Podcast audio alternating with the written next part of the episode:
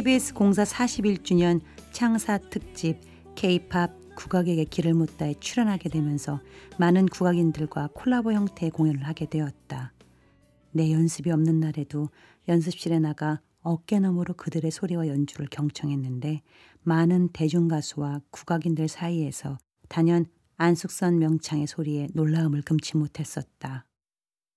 처음 그녀가 연습실에 들어섰을 때만 해도 창백한 얼굴과 꾸미지 않은 소박한 모습에 마치 동네 할머니 한 분이 들어오시는 줄 알았다. 작가들이 선생님을 알아보고 인사했을 때, 아, 이분이 안숙선 선생님이시구나, 했었다. 그랬던 그녀가 상주 아리랑을 부를 때 나는 숨이 멎어 버렸다. 컨디션이 안 좋아 제자의 부축을 받고 들어오셨는데도 소리가 시작되자 폭포수와 같이 쏟아내셨다.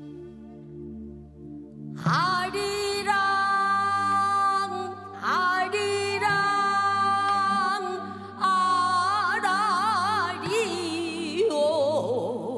아라리오. 아리랑 고개를 넘어간다.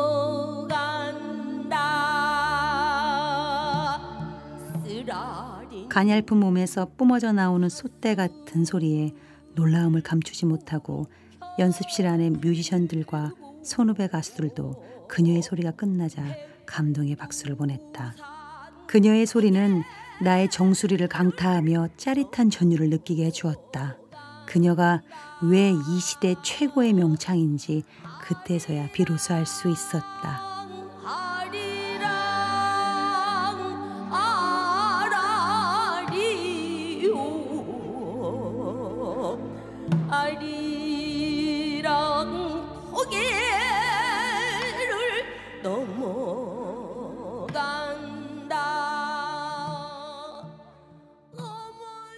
김덕수 선생님의 사물놀이 35주년 기념 공연을 보러 공연장을 찾았던 적이 있었다.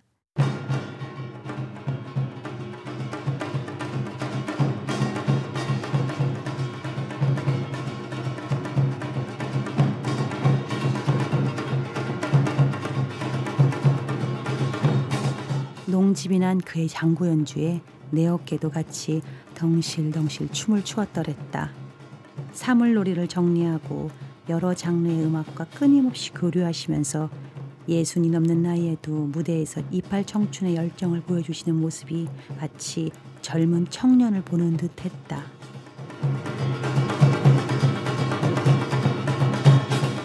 지금도 그는 우리의 전통 음악이 팝송처럼 전 세계인의 사랑을 받는 그날을 꿈꾸고 있다며 끝없는 도전과 우리의 것에 대한 깊은 사랑을 보이셨다.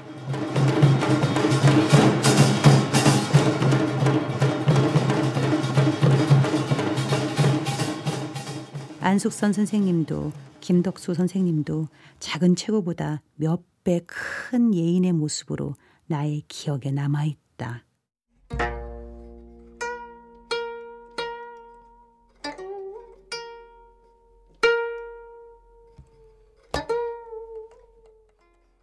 명인들과 함께 할 수 있었던 기억만큼이나 국악기를 배우는 것도 앨범을 준비하면서 큰 즐거움이었다.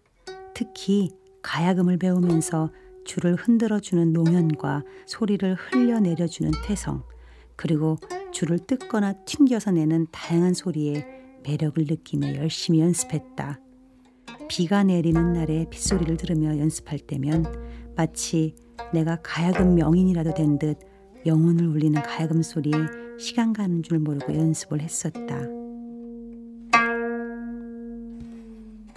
가야금 선생님은 연주 말고 예절에 대한 것도 가르쳐 주셨는데 매니저가 가야금을 들고 선생님 집으로 들어오는 모습을 보시고는 악기는 본인이 들어야 한다고 말씀하시며 자신의 몸과 같이 대하라고 하셨다. 나는 그 후 한 번도 다른 사람에게 가야금을 들게 하지 않았다.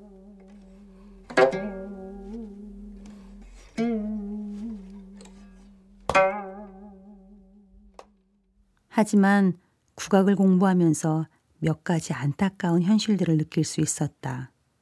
보통 국악은 지루하다라는 말들을 많이 하는데 아마도 낯설음을 그렇게 표현한 것이 아닌가 생각한다. 음악 시간에 잠깐 배운 장구 리듬이나 민요 몇 곡 정도가 국악을 접할 수 있는 전부였다. 초등 교육 때부터 제대로 우리 소리를 가르쳐 주고 우리 문화의 예술성을 충분히 느끼게 해 주었으면 지금의 나 같은 노력을 따로 하지 않아도 되지 않았을까? 또 하나는 가야금을 배우면서 느낀 점인데 가야금 산조에는 여러 개의 류가 있다. 그 류라는 것이 과거의 연주 명인들이 각자 자신만의 가락을 만들어 산조로 완성해 놓은 것을 가지고 만든 이의 이름을 따서 누구누구 류라고 부른다. 예를 들면 최옥삼류, 김병호류라고 말하는 것처럼. 그런데 신기한 것은 과거 명인들의 연주를 그대로 연주하는 사람들은 많은데 새로운 산조는 볼 수가 없었다는 점이었다. 나는 처음에 그것이 궁금해서 국악인들에게 왜 새로운 산조를 안 만들어요? 물어봤더니 대부분의 대답은 내가 무슨 산조를 하느냐 하며 선생님의 야단을 걱정했다. 혹시라도 새로운 것을 연주하면 스승님과 똑같이 연주하지 않는 제자를 혼낸다고 했다. 스승님의 연주를 그대로 복제하는 것이 과연 우리의 것을 지키는 최고의 방법일까? 나는 오히려 제자들에게 너만의 산조를 만들어 봐라 라고 하는 것이 옳다고 생각한다.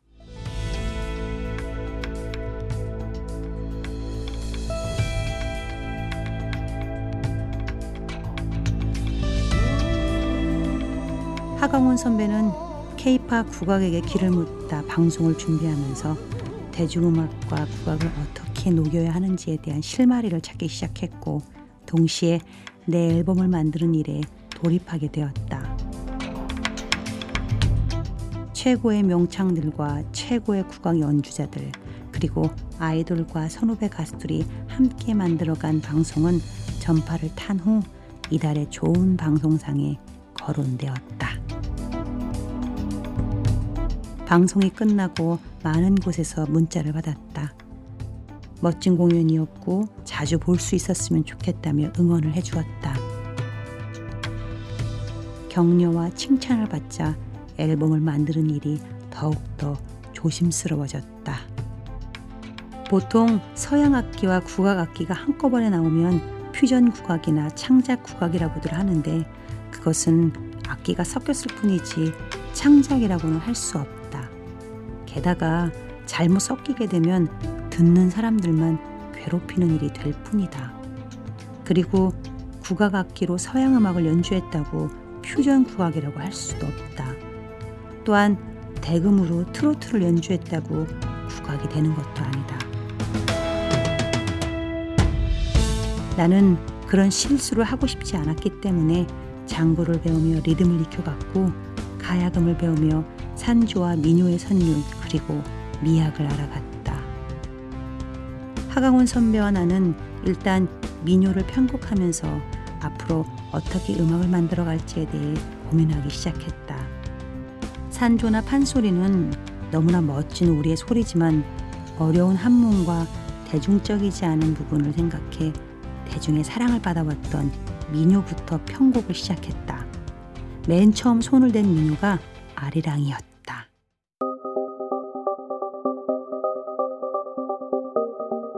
대중음악인인 나는 전통 국악을 하려는 것이 아니었다.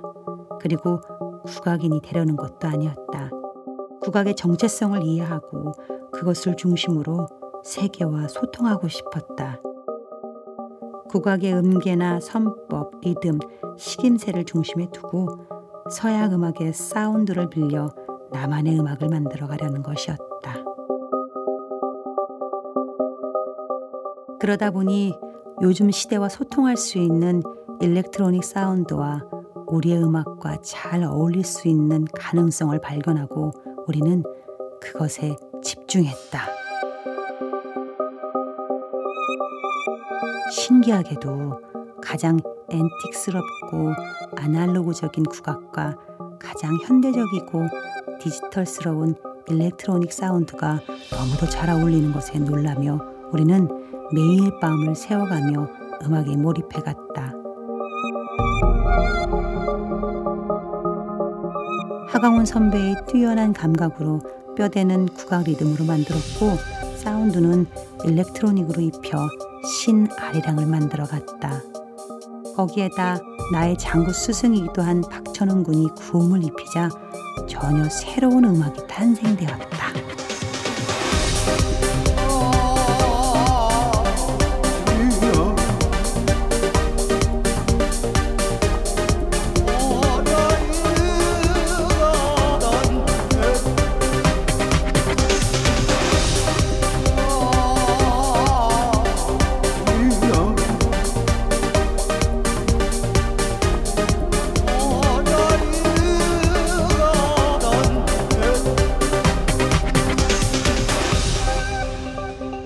그렇게 우리는 아리랑을 완성하고 두 번째로 뱃노래를 편곡했다.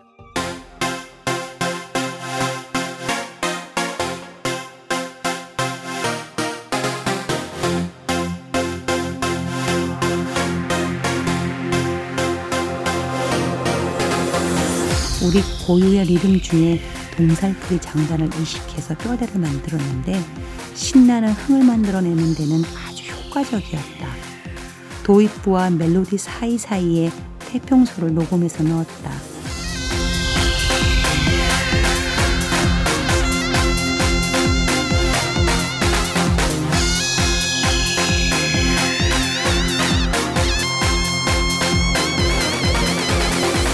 강한 일렉트로닉 사운드의 독보적인 색깔의 태평소는 놀라운 조화를 이루어내며 우리를 깜짝 놀라게 만들었다.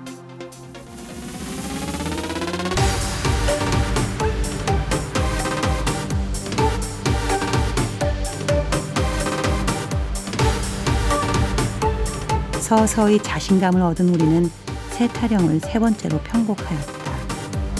산으로 가면 쏘고 쏘고 저 산으로 가면 개꼬리 소리로 으아으 어이야 으아야 어디야 세 개의 민요를 편곡하면서 더욱더 자신감을 얻은 우리는 드럼 세팅을 어떻게 할 것인가에 대한 연구를 시작하였다. 하지만 그것은 생각보다 쉽지 않았다. 이제 와서 장구를 전자장구로 만들거나 전자북을 만드는 일은 너무나 큰 일이었다. 여러 번의 회의를 거쳐 퓨전 국악기를 둘러보기도 하고 우리가 만들어 볼까도 생각했지만 상상만큼이나 쉽지가 않았다. 그렇게 고민하던 우리는 전자드럼을 생각해냈고 악기 전문점인 낙원상가에 가서 제품들을 둘러봤다. 생각보다 잘 만들어진 전자드럼들을 보고는 희망이 보였다. 악기를 쳐보던 중 박천원 군이 이거 꼭 눕혀놓고 쳐야 돼요? 옆으로 세울 수는 없어요? 아, 왜 안 돼요? 가능하죠? 눕혀져 있던 드럼 패드를 세워놓고 천원 군이 연주를 해보는데 기가 막히게 장구의 타법이 그대로 나오는 것이었다. 우리는 마치 월드컵에서 우리 선수가 골을 넣기라도 한 것처럼 동시에 소리를 지르며 난리가 났다. 그날 악기를 주문하고 돌아오는 내내 흥분을 감추지 못했다.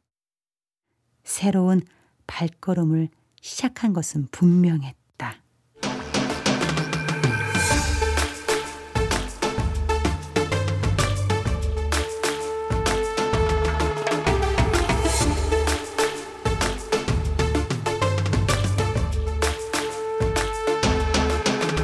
민요 편곡을 마치고 신곡을 만들기 시작했다.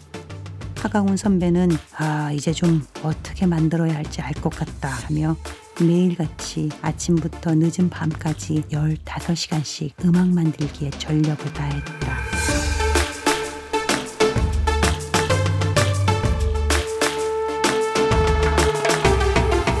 신곡을 만들면서 어려운 점도 있었는데 electronic이 주는 반복적인 사운드 형식에 멜로디를 얹는 것이 생각보다 어려웠다.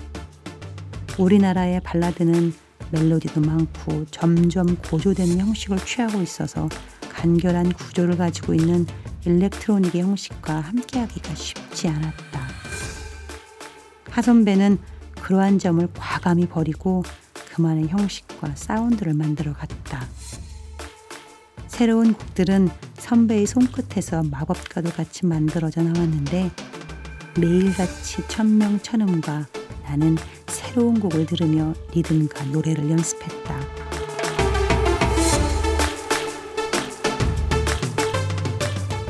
새로 나올 나의 7년 만의 앨범은 천명과 천음 그리고 DJ 서처 이렇게 세 명과 함께 전자드럼 두 세트를 무대에 세우고 DJ잉을 이용해 즉흥 연주도 가능한 무대로 선보일 것이다.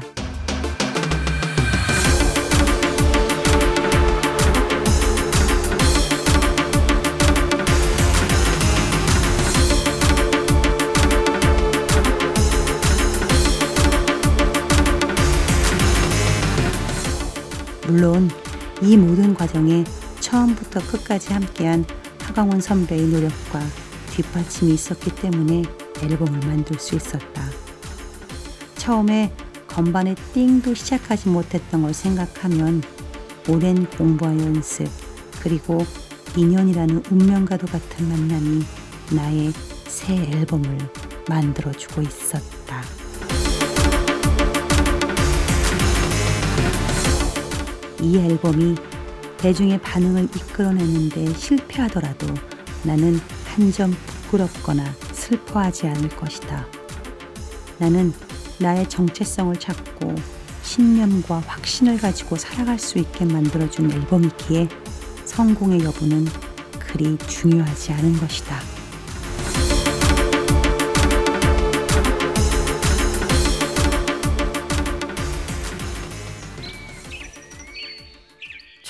이제 어디로 가야 하더라? 그렇지. 홍천으로 가야 되는구나. 400km가 넘는 길이다. 아, 오늘 안에 도착할 수 있을까? 출발하고 나서 60km의 지점에서 눈이 시리고 정신도 흐릿해진다. 아휴, 좀 쉬자. 잠깐 물 한 병 사서 벌컥벌컥 들이마시고 지도를 꺼내 지금의 위치를 확인한다. 아, 갈 길이 멀군.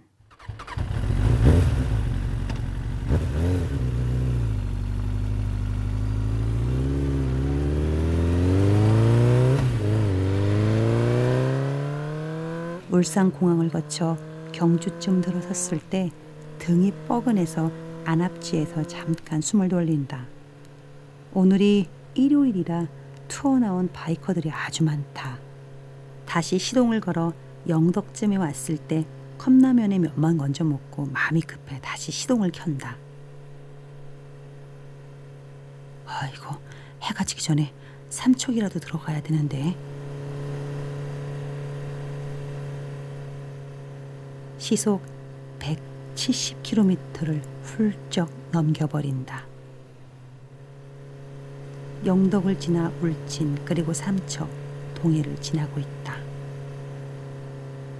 주유를 하면서 지도를 확인해 보니 제법 많이 올라왔다.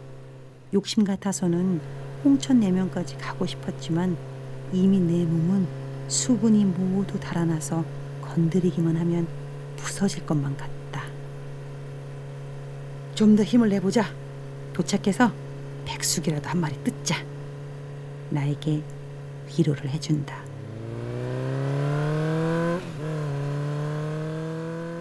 강릉을 지나치자 어둠이 내려왔는다.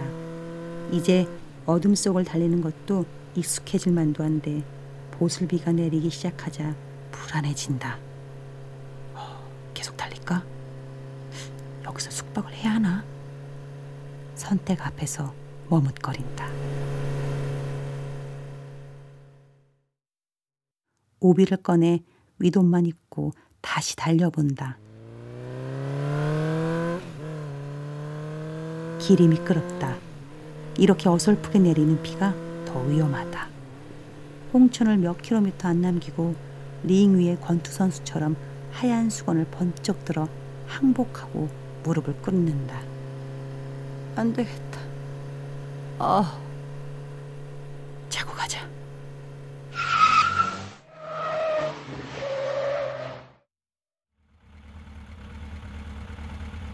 노면 위에 횡단보도 표시에서 뒷바퀴가 밀리자 머리가 쭉 뼈서고 심장이 쿵 하고 내려앉는다. 아직은 다행히 사고 한 번 없이 무사히 달려왔지만 마지막까지 방심하면 안 된다.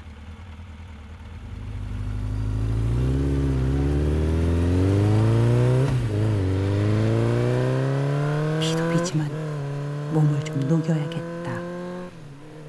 강원도는 강원도다. 달리는 풍압에 기온까지 떨어지니 혹한기가 따로 없다. 인터넷 완비라는 간판을 보고 모텔로 들어선다.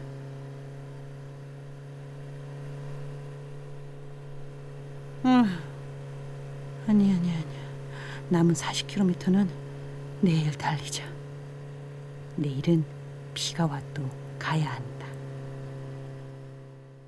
숙소로 돌아와서 짐만 내려놓고는 숙소 바로 앞 야식집에서 오징어 볶음 하나 시키고 허겁지겁 식사를 마친다. 이미 11시가 조금 넘었다. 내일 비가 온다는데 일어났을 때 멈추어 있길 기도하면서 오늘 하루의 짐을 내려놓는다.